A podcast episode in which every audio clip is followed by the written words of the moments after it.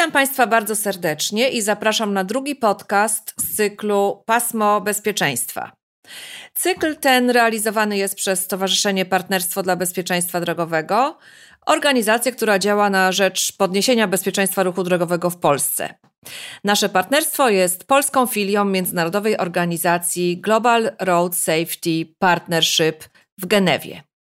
E, co ciekawe i wyjątkowe, e, członkami partnerstwa są podmioty wywodzące się ze wszystkich trzech sektorów społeczeństwa obywatelskiego, czyli rząd i administracja, biznes i organizacje pozarządowe. Można by było do tego dodać jeszcze organizacje naukowe.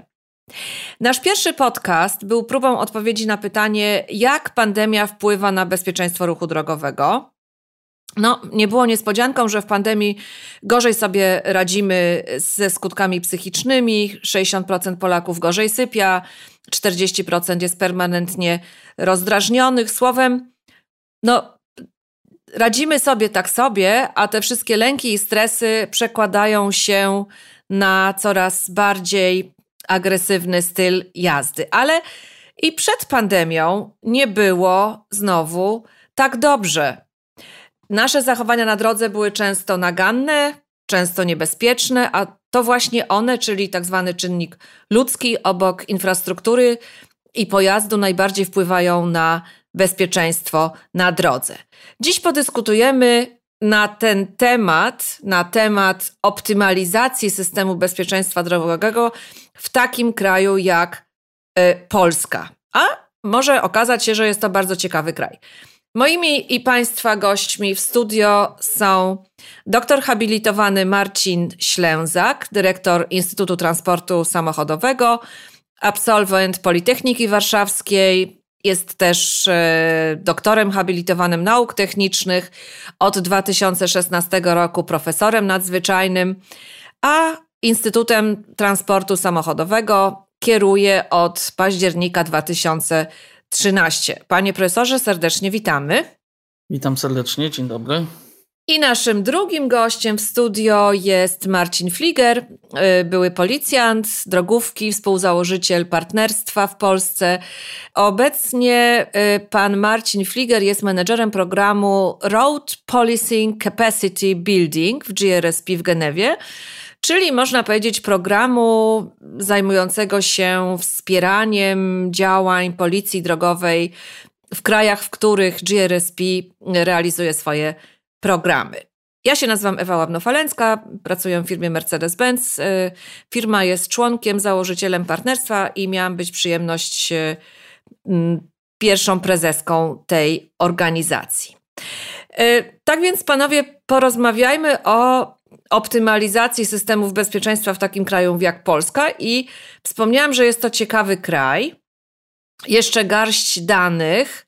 Według OECD y, Polska należy do 25 najbogatszych i najbardziej rozwiniętych krajów świata. Mam czasem wrażenie, że jakby w Polsce ta informacja budzi sensację bo my się uważamy za bardzo biedny kraj, a jesteśmy, należymy do 25 najbogatszych. Natomiast pod względem bezpieczeństwa ruchu drogowego jesteśmy krajem, można spokojnie powiedzieć, nisko rozwiniętym, no bardzo niebezpiecznym. W przeliczeniu na milion mieszkańców y, gorzej jest tylko w Bułgarii i w Rumunii, jeśli chodzi o Unię Europejską.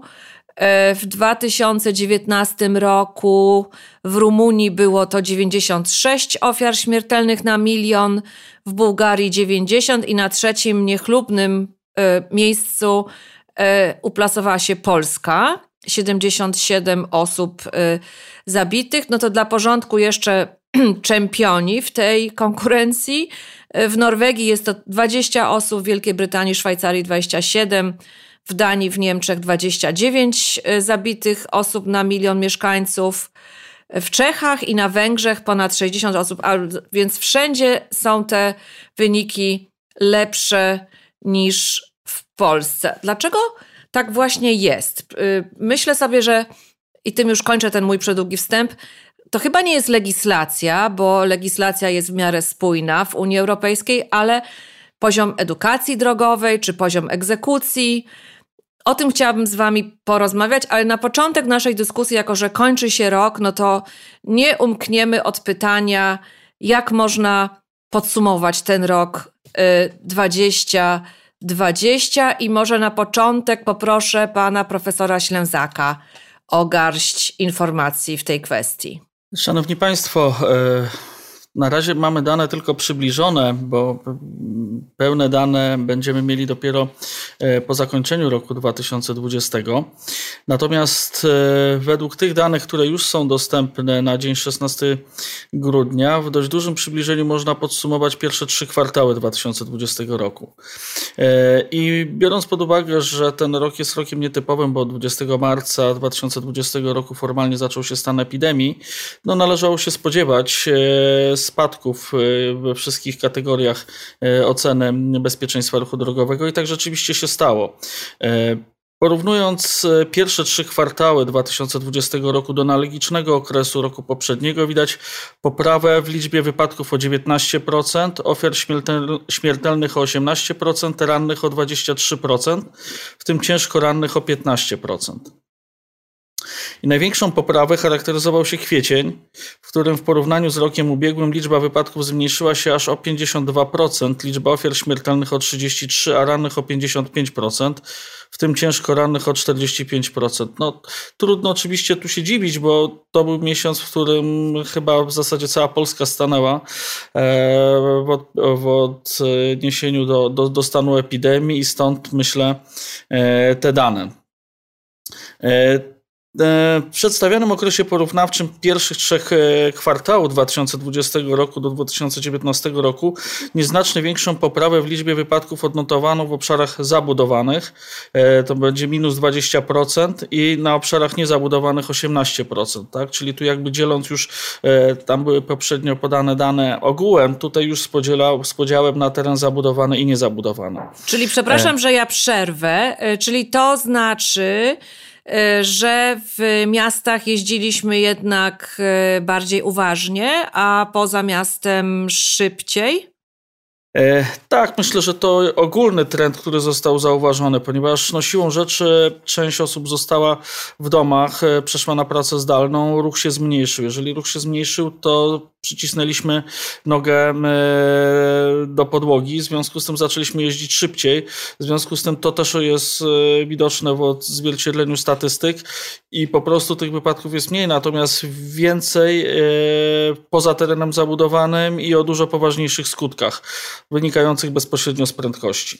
A jeżeli mogę jeszcze dopytać, y, bo w Polsce mamy taką smutną statystykę, jeżeli chodzi o y, pokrzywdzonych pieszych. Czy gdzieś tam w tych danych możemy powiedzieć, jak ci tak zwani niestrzeżeni uczestnicy ruchu tutaj wypadają w tych statystykach? E, no tak, przede wszystkim 25% e, e, ofiar wszystkich wypadków to są piesi. I to rzeczywiście jest duża liczba i co ciekawe, oni najczęściej giną poprzez w wyniku nieustąpienia pierwszeństwa pieszemu na przejściach dla pieszych. Więc myślę, że to jest też dobry, dobry wstęp jakby do tych zmian, które obecnie są procedowane w Sejmie, czyli zmian, które mają zapewnić większy, większy większe e, bezpieczeństwo właśnie pieszych e, na przejściach dla pieszych.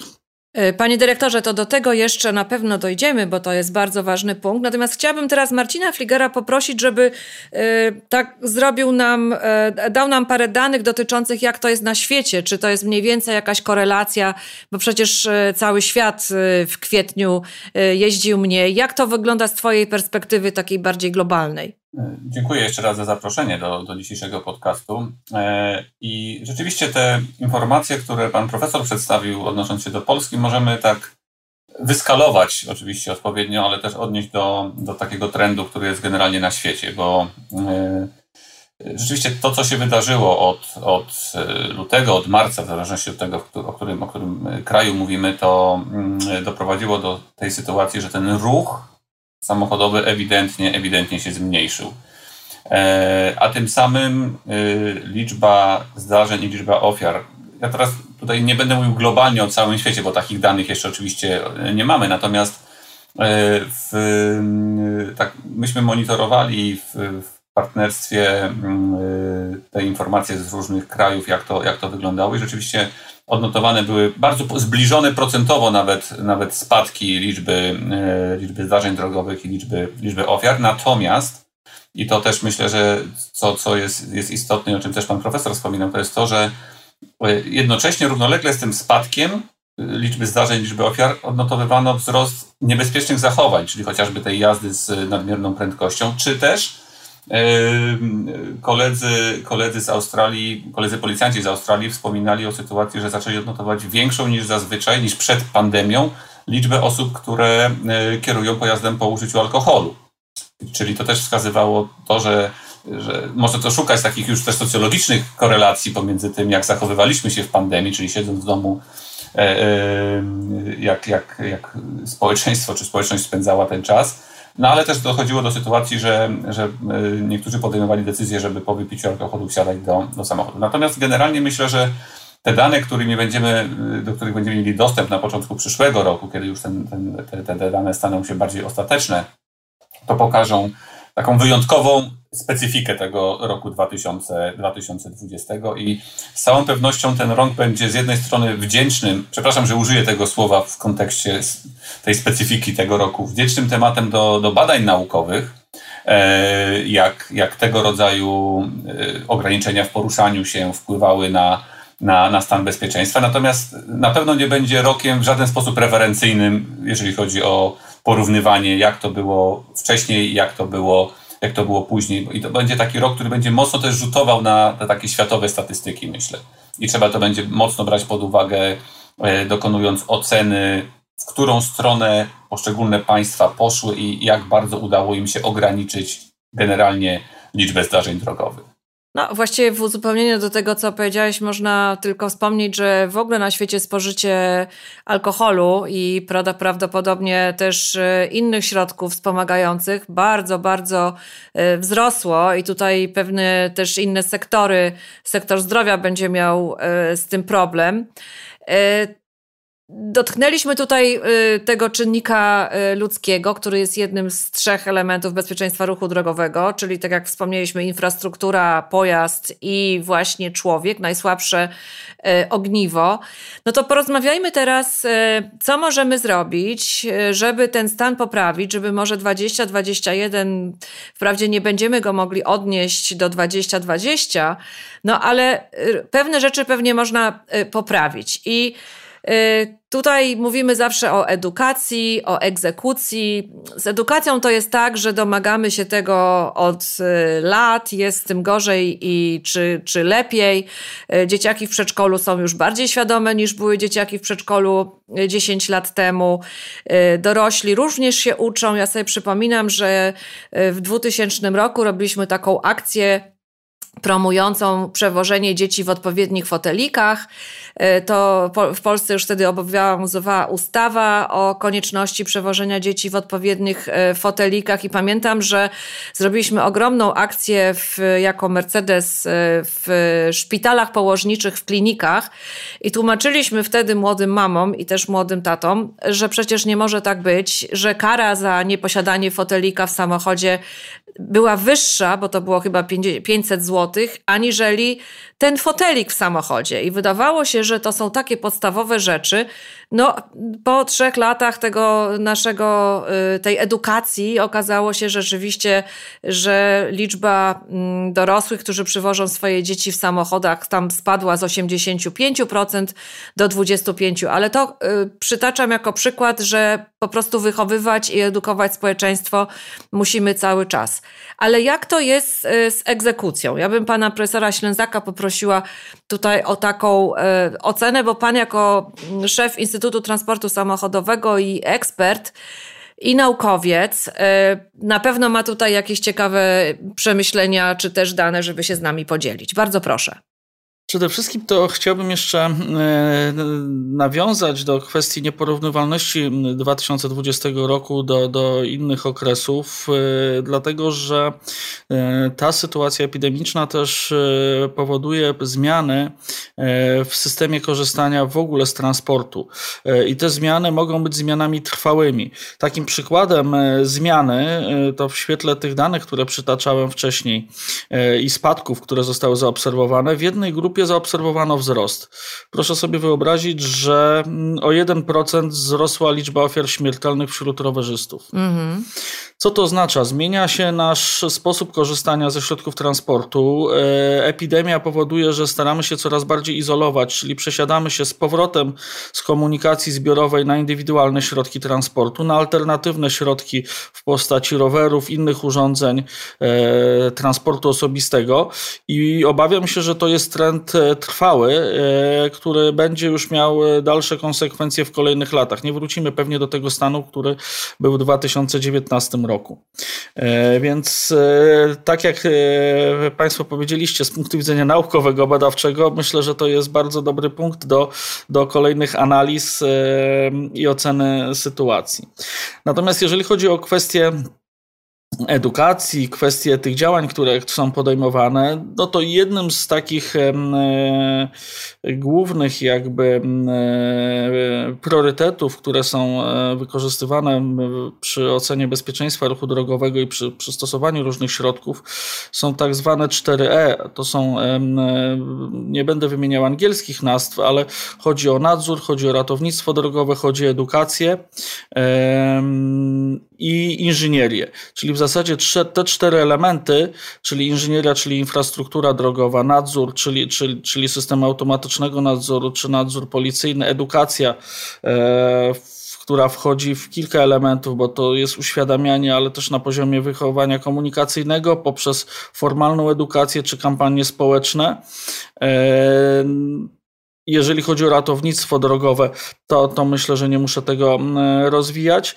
Y, I to są elementy, które, y, które w zasadzie w każdym y, działaniu powinny mm, być brane pod uwagę, dlatego że suma wszystkich działań dopiero daje nam największy, największy efekt.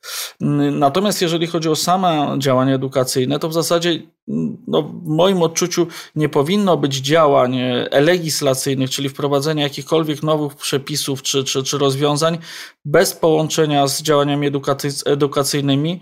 Mało tego, jeżeli są to działania w postaci kampanii, to one zawsze powinny się kończyć oceną skuteczności. To nie powinna być kampania dla poprawiania sobie samopoczucia osób, które tą kampanię organizują, tylko rzeczywiście powinny być skuteczne. I mało tego, te działania edukacyjne powinny być oparte na e, danych, e, czyli tak, tych informacjach, które rzeczywiście są e, rzetelne i tam te działania powinny być skierowane. W zasadzie wszystkie te cztery, cztery, cztery grupy działań powinny być skierowane. Y tak, no z tych czterech E to ja rozumiem, że jedno E to jest execu execution, czyli egzekucja prawa i tutaj Marcin e, Fliger chciałabym e, zapytać, e, jak to wygląda z punktu widzenia znowu takiej organizacji jak Global Road Safety Partnership w tych krajach, w których działacie? To tu bym chciał, chciał połączyć mimo wszystko te, dwie e, te, te dwa E, czyli właśnie egzekucję i, i edukację, ale też powiedzieć o, o tym, jaka jest ich podstawowa rola bo to też się odnosi do tych, do tych, do tych naszych działań, działań e, GRSP w świecie.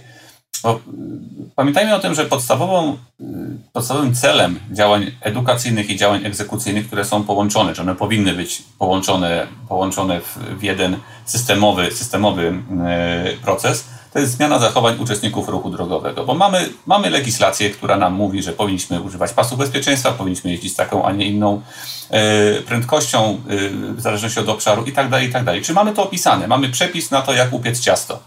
Natomiast to, że e, uczestnicy ruchu drogowego nie stosują się do tych przepisów, no to wymaga odpowiedniej reakcji, bo i właśnie to, o czym pan, pan profesor powiedział, że działania edukacyjne w sensie informowania o zmianach chociażby legislacyjnych czy o wprowadzeniu nowych przepisów, jak najbardziej tak, bo to jest trochę tak jak nauka w szkole, gdzie uczymy się alfabetu na początku, wprowadzane są nowe przepisy i, i, i obowiązkiem państwa jest poinformowanie o tym tak, od poniedziałku, od jutra, od 1 marca, stycznia, września będą takie, a nie inne zasady obowiązywały. Natomiast celem działań enforcementowych, celem działań związanych z nadzorem nad ruchem drogowym, ale Będę cały czas nawiązywał do, do, do działań też edukacyjnych, chociaż to może trzeba byłoby znaleźć w Polsce lepsze określenie na to. E, jest zmiana zachowań. I, I w sytuacji, jeżeli ktoś nie stosuje się do, do tych przepisów i świadomie te przepisy łamie, no to rolą odpowiednich organów jest właśnie zastosowanie, jest no, działanie poprzez przymuszenie niejako osoby do tego, żeby, żeby się do tych przepisów stosowały. Tutaj znowu mamy taką, takie, takie dwojakie możliwości działania, albo dwa sposoby działania. E, jeden sposób to jest taki zbudowanie świadomości tego, że jeżeli nie zastosujesz się drogi uczestniku ruchu drogowego, czy jesteś pieszym, czy jesteś rowerzystą, czy, czy kierujesz samochodem, jeżeli nie zastosujesz się do określonych przepisów, to spotkają cię konsekwencje. Ale i, i, to się, i to takie działania są robione, to jest tak zwana ta zasada prewencji generalnej, prewencji ogólnej, czyli to jest to, że obecność policji na drodze, czyli ktoś, kto porusza się po drogach, widzi, że ta policja jest. Co więcej, ma taką informację o tym, że mojego sąsiada Kazika policja zatrzymała za przekroczenie prędkości. Ktoś był kontrolowany podczas e, operacji Trzeźwy Poranek ileś tam razy w ciągu ostatniego miesiąca czy ostatniego, ostatniego roku i buduje mu się taka świadomość, że okej, okay, ja nie będę tego robił, bo mój znajomy został zatrzymany przez policję, ja wiem, że policja kontroluje trzeźwość. I to też powiązałbym z działaniami o charakterze edukacyjnym, chociaż to bym raczej nazwał takimi działaniami nagłaśniającymi e, e, działalność policji, po to, żeby wzmocnić ten efekt tak, możesz być skontrolowany w każdym miejscu, w każdym czasie niemalże. Do tego oczywiście dochodzą systemy automatycznego nadzoru nad ruchem drogowym, oznakowane fotoradary, nieoznakowane pojazdy, które pozwalają działać, że tak powiem, w każdym czasie i w każdym miejscu. Czyli to jest tak, ta słynna y, nieuchronność kary, prawda? To jest budowanie, to jest budowanie tej, tego przeświadczenia, że mogę być skontrolowany. I czy, czy tak jak zniechęcanie ludzi do tego, żeby łamali przepisy poprzez no budowanie albo, tej świadomości. Jasne, albo to są te sprawy bardzo proste. Ktoś mówi, byłem w Niemczech, wiem, że chyba przekroczyłem, przekroczyłam i z y, punktualnością szwajcarskiego zegarka cztery tygodnie później dostaję mandat, y, mimo że rzecz wydarzyła wydarzyła się w obcym kraju. Y, policja świetnie sobie zdaje sprawę, jak to załatwić. Dostajemy mandat i naprawdę jesteśmy przynajmniej przez jakiś czas bardzo, bardzo y, uczuleni. I o tym chyba specjaliści mówią od dawna, że nie ma tej, tej nieuchronności kary. Ja bym tutaj jeszcze chciała pana profesora Ślezaka zapytać, jak to jest z tą nieuchronnością kary? Przecież mamy systemy nadzoru automatyczne i fizyczne. Jak to w ogóle pan ocenia? Znaczy, ja myślę, że jest to niestety, niestety nasza narodowa specjalność, czyli mm, pokazywanie, w jaki sposób możemy unikać mm, respektowania przepisów, tak? I, i zgadzam się tutaj z wypowiedzią kolegi, że mm, no przede wszystkim jest to nauka zachowań, tak? Przepisy to jest jeden element. To pokazuje chociażby ten przypadek w Niemczech. Skoro przepisy znamy, przecież wiemy, jakie są ograniczenia prędkości w Polsce, wiemy, jakie ograniczenia są w Niemczech, a jednak zachowujemy się inaczej. Czyli widać, że zachowanie ma decydujący wpływ e, na, na to, e, jak jesteśmy bezpieczni. Więc e, na pewno, na pewno na to trzeba zwrócić uwagę. Zresztą w ogóle, żeby edukacja wszystkich uczestników w zakresie bezpieczeństwa ruchu drogowego była efektywna, powinna się w zasadzie koncentrować na pięciu elementach, tak? Na dostarczaniu, no, częściowo zostały tu już wymienione, jeszcze może je trochę uporządkuję, na dostarczaniu wiedzy o zmianach, na uświadamianiu ryzyka, na kształtowaniu motywacji, kształtowaniu odpowiedzialności za bezpieczeństwo własne i innych użytkowników dróg, rodzaj partnerstwa, bardzo się dobrze kojarzy z naszym patronem e, audycji, kształtowanie szacunku dla prawa i respektowania praw innych uczestników ruchu drogowego. Och, to jest panie profesorze, to jest program, program na lata. Program na lata. Jestem Ciężka idealistą. praca. Ciężka. Nie, no jasne, oczywiście. Bardzo dziękujemy za to uporządkowanie. Y, szanowni Państwo, nam zostało jeszcze parę minut, a ja chciałabym jeszcze na koniec y, wrócić do zagadnienia, o którym y, na początku chyba profesor Ślęzak wspomniał, o tych nowych propozycjach legislacyjnych i ich tam jest sporo, ale chciałabym się zwrócić do Was o komentarz, e, jeżeli chodzi o dwa z nich. Po pierwsze, zakaz korzystania z telefonu lub innego urządzenia elektronicznego w czasie przechodzenia przez jezdnię albo przez torowisko. I drugi zapis, e, jak rozumiem, planowany o pierwszeństwie pieszego wchodzącego na, na przejście dla pieszych. Marcin Fliger, najpierw chciałabym Ciebie zapytać, e, czy ten temat, e, korzystanie z telefonu w czasie przechodzenia przez jezdnię, nieuwaga, czy to jest taki temat, który Wy już dostrzegacie z punktu widzenia GRSP? Przyznam się, że on nie pojawił się jako jakiś szczególnie palący problem, który wymagałby specjalnie zintensyfikowanych działań, że tak powiem, górnolotnie. Jeżeli chodzi o, o przypadki takiego. Mamy, mamy do czynienia, mamy zdefiniowane, co to jest nieostrożna jazda, prawda? Czy nieuważna jazda, natomiast nieostrożne czy nieuważne poruszanie się to, to nie, ja przynajmniej, tutaj może pan profesor Ślęzak ma dostęp do jakichś badań naukowych, ja przynajmniej nie spotkałem się z jakimiś szerokimi opracowaniami e, mówiącymi, mówiącymi o, tym, o tym zagadnieniu, w sensie takim, że one nie wskazywały, że jest to problem jakiś należący do szczególnej, szczególnie wysoko w rankingu ry, czynników ryzyka. Nieporównywalne jest to na pewno z prędkością czy, czy, czy, czy z, jazdą, z jazdą po alkoholu, więc tutaj nie jest to w jakiś tam sposób podnoszone. Natomiast E, też nie, nie przypominam sobie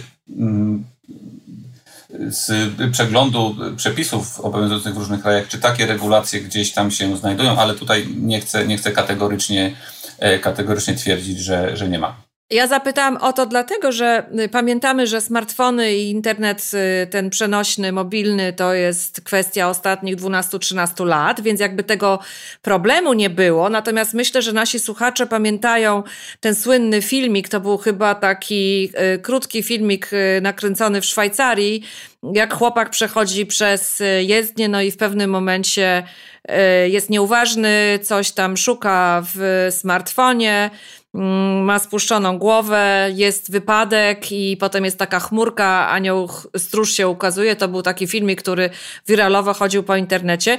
Y, ale ja rozumiem, że jakby z twojego punktu widzenia nie jest to takie mm, bardzo jeszcze y, bolesne. A jak z tymi przejściami dla pieszych? Znaczy to, to nie, nie, nie chciałbym, żeby to zabrzmiało, że bagatelizuje ten problem, czy bagateli tak, tak, ja bagatelizuje rozumiem, to ale... zagadnienie. Bardziej chodziło mi o to, że... Yy w porównaniu do innych czynników ryzyka czy innych niebezpiecznych zachowań, ten temat jest najmniej y, zbadany, więc Rozumiem. tutaj jest najmniej, mhm. e, najmniej w, w, mojej opinii y, y, jakichś dokumentów czy opracowań mówiących o tym. Chociaż oczywiście jest to, jest to problem, z którym, z którym należałoby się zmierzyć. Natomiast jeżeli chodzi już o samo, o samo, o same, same regulacje mówiące o, o przejściach dla pieszych, to rzeczywiście nie chcę mówić w jakiej skali, w jakim procencie unormowań, chociażby w krajach europejskich, to to odniesienie się, czy to jedno słowo, które w Polsce staje się takim przedmiotem dyskusji, czyli to już nie to, że pieszy znajduje się na przejściu, ale wchodzi na to przejście. I teraz ta kwestia zdefiniowania, cóż to znaczy, że wchodzi na to przejście. E, I w sporej części regulacji jest informacja o tym, że to ustąpienie pierwszeństwa pieszemu powinno dotyczyć pieszego, który jest na przejściu, wchodzi na to przejście. Są różne określenia, czy wyraźnie jest intencja wejścia na przejście, czy, czy można odczytać to jako, jako, jako jego chęć, zamiar wejścia pieszego na przejście, więc jest to, y, jest to tam też uregulowane, natomiast no to też wynika z tych wzajemnych relacji pomiędzy uczestnikami, uczestnikami ruchu drogowego i yy, myślę, że bardzo dużą rolę w tym szczególnie przypadku, to też odnosząc się do tego, o czym mówiliśmy wcześniej, przypadku przyjęcia tych przepisów e, to niezbędna będzie taka pozytywna dyskusja o tym. Mówię pozytywna dyskusja, czyli nie starcie się dwóch poglądów, czyli całkiem mylnego i błędnego poglądu, który też w mediach funkcjonuje, czyli bezwzględne pierwszeństwo pieszego, bo to jest, to jest robienie wody, według mnie, wody w mózgu, bo każdy może traktować to w sposób zupełnie, zupełnie nieodpowiedni do tego, jaka jest intencja tych, tych przepisów, a z drugiej strony takiego oporu na zasadzie piesi zakorkują nam miasta, bo będą przez te przejścia przechodzili. No, to są dwie skrajności, które w matematyce byśmy te dwie skrajne noty, czy w punktowaniu byśmy je odrzucili, prawda? Natomiast no, nie możemy tego zrobić. I, I, wydaje mi się, że tu jest. Yy, z jednej strony bardzo się cieszę, że, ta, że taka inicjatywa yy, się pojawiła, bo chociażby to, o czym, o czym powiedział pan profesor, yy, wskazując na, na wzrost liczby zdarzeń y, z niechronionymi uczestnikami ruchu drogowego. To jest na pewno coś, co, co, co powinniśmy wziąć pod uwagę. To jest jedna rzecz. I druga rzecz e, to jest właśnie ta, ta konieczność takiego zbalansowania po prostu tego, że ta regulacja to nie jest rewolucja w sensie takim, że ona radykalnie zmieni sposób poruszania się po naszych drogach. To jest kwestia po prostu zbudowania przeświadczenia u nas wszystkich, bo my wysiadając z samochodu, mówię my, no bo większość z nas ma prawo jazdy, mówię o tutaj odbiorcach podcastu, czy nawet jak tutaj siedzimy, rozmawiamy, e, e, wysiadając z samochodu stajemy się pieszym i idąc z parkingu do sklepu przechodzimy przez przejście dla pieszych, czyli zmieniamy to naszą, naszą, naszą lokowanie w, w, w ruchu drogowym. To pozwól, że ja ci wejdę w słowo, bo to wszystko, e, co ty mówisz, jest oczywiście słuszne. Natomiast ja bym chciała tutaj taką trochę perspektywę społeczną e, do tej naszej dyskusji dodać, bo to jest rozmowa między,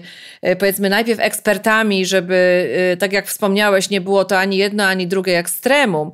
Natomiast głosy środowiska, które wskazuje, że to projektowane przyznanie pierwszeństwa pieszemu wchodzącemu na przejście dla pieszych jest zbyt daleko idącym uprzywilejowaniem y, pieszych i że to może wywołać skutek odwrotny do zamierzanego.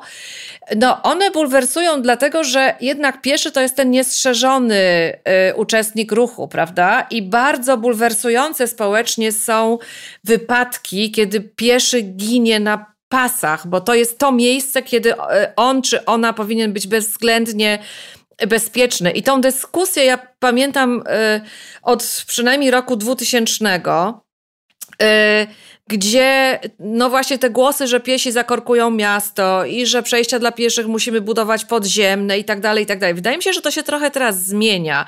I ta proponowana legislacja y, Panie profesorze, jak to ta dyskusja wygląda? W którą stronę się szala przewija, albo jak pan to widzi? No ja muszę przyznać, że rzeczywiście e, najwięcej dyskusji, znaczy może powiedzmy tak, e, wszystkie te przepisy są pewną formą implementacji konwencji wiedeńskiej, która funkcjonuje od wielu, wielu lat i ona w różny sposób została zaimplementowana w większości krajów Unii Europejskiej, chyba poza Maltą, o ile dobrze pamiętam. E, I rzeczywiście dyskusje toczą się wokół tego, czy zamierza, czy oczekuje, czy wchodzi i tak dalej, jak to interpretować oczywiście trzeba zwrócić uwagę na kwestię właśnie tego e, zapewnienia pewnej ostrożności e, też po stronie pieszego, czyli to, co, to, co kolega powiedział, nie ma czegoś takiego jak bezwzględne bezpieczeństwo. E, I to jest też ważne. Natomiast pamiętajmy, że jednak już parę lat jesteśmy w Unii Europejskiej, więc wydaje mi się, że przez te lata, też wyjeżdżając za granicę, powoli dojrzewamy do tej zmiany. I oczywiście, ponieważ nie wszyscy mają tą świadomość, tych przeciwników będzie, będzie cały czas jakaś grupa. Natomiast mam wrażenie, że ona jest po pierwsze malejąca, a po drugie tu jest właśnie zadanie dla edukacji, bo ludzie szczególnie boją się tego, czego nie rozumieją, tak? Czyli ponieważ nie do końca rozumieją, co tak naprawdę będzie wprowadzane, e, no generowanych jest szereg opinii, a jeszcze internet i komentarze internetowe sprzyjają różnym teoriom spiskowym, jak to może być, co to może się wydarzyć. Więc rzetelna edukacja, kampania edukacyjna musi to wyjaśnić i myślę, że ta akceptacja społeczna będzie, będzie wtedy większa. Natomiast odnosząc się jeszcze do kwestii telefonów komórkowych, to rzeczywiście tych badań jest mało. My dotarliśmy e, do, do niektórych e, i wyjaśnię też, dlaczego tych badań jest mało. Dlatego, że ta skala narasta i narasta między między, między innymi na przykład według badań brytyjskich w 2017 roku 11% spośród młodych osób korzystało z telefonów podczas przejścia um, przez przejście dla pieszych, ale już w 2019, czyli dwa lata później, był wzrost z 11 do 30%. Czyli widać, że na przestrzeni dwóch lat jest duża dynamika. No jest szereg oczywiście badań, które pokazują w jaki sposób um, konsekwencje, um, jak my się zachowujemy. Osoba, która która korzysta z telefonu, idzie wolniej, ma problemy z utrzymaniem równowagi, e, jego pole widzenia jest ograniczone, to się bada okulografami nawet do 5%, bo jak wykonujemy dwie czynności, to zwykle jedna z tych czynności jest bardziej dominująca, druga jest mm, e, wykonywana no, trochę bardziej pozornie, tak? Więc te skutki oczywiście są, ale co jest najważniejsze, to trudno jest uchwycić, bo dotyczy konkretnej grupy. W naszych badaniach wyszło, że to jest 5%, ale te badania były w 2018 roku. Nie wiemy, jak to jest u progu 2021 roku. Mało tego, te, te problemy dotyczą szczególnie osób młodych, czy w dni powszednie i w miastach. Tak? I jeżeli popatrzymy ogółem, może się okazać, że ta liczba jest mniejsza. Jeżeli skoncentrujemy się na tego typu um, celowanych badaniach, może się okazać, że naprawdę jest to kilkadziesiąt procent i problem niestety będzie narastał. Tak? Więc e, no, to jest zadanie też badań naukowych, tak? pewne działania wyprzedzające, czyli zanim coś się jeszcze zdarzy, to my już te pewne sygnały odbieramy, natomiast to jest, to jest zjawisko całkiem nowe. To jest bardzo ciekawe, jak technologia z jednej strony pomaga żyć, a z drugiej strony y, stwarza problemy, które dotychczas y, powiedzmy nie były u, y, umocowane w prawie. Niestety nasz czas pomału się kończy. Dotknęliśmy właściwie tylko niewielu tematów. Pan profesor Ślęzak wspomniał o tej kampanii, kampanii edukacyjnej. Ja myślę, że jak zakończą się prace legislacyjne, to Partnerstwo dla Bezpieczeństwa Drogowego absolutnie się w tą kampanię włączy Y, i będzie wspierało czynniki i rządowe, i policję, bo przecież wiemy, że bezpieczeństwo to nie jest sprawa policji ani rządu, tylko to jest sprawa właściwie każdego z nas. Ja bardzo pięknie y, Państwu, y, Panom dziękuję. Profesor Marcin Ślęzak, Marcin Fliger. Dziękuję bardzo za uwagę. Żegnamy się z Państwem. Bądźcie bezpieczni, uważajcie na drodze, telefonujcie tylko wtedy, kiedy macie pełną uwagę, bo to jest mit o podzielności uwagi i to się bardzo często kończy tragicznie, a chcemy przecież mieć spokojne, w miarę pogodne święta i usłyszymy się ponownie w przyszłym roku. Wszystkiego dobrego. Dziękuję bardzo, wszystkiego dobrego. Do usłyszenia, wszystkiego dobrego.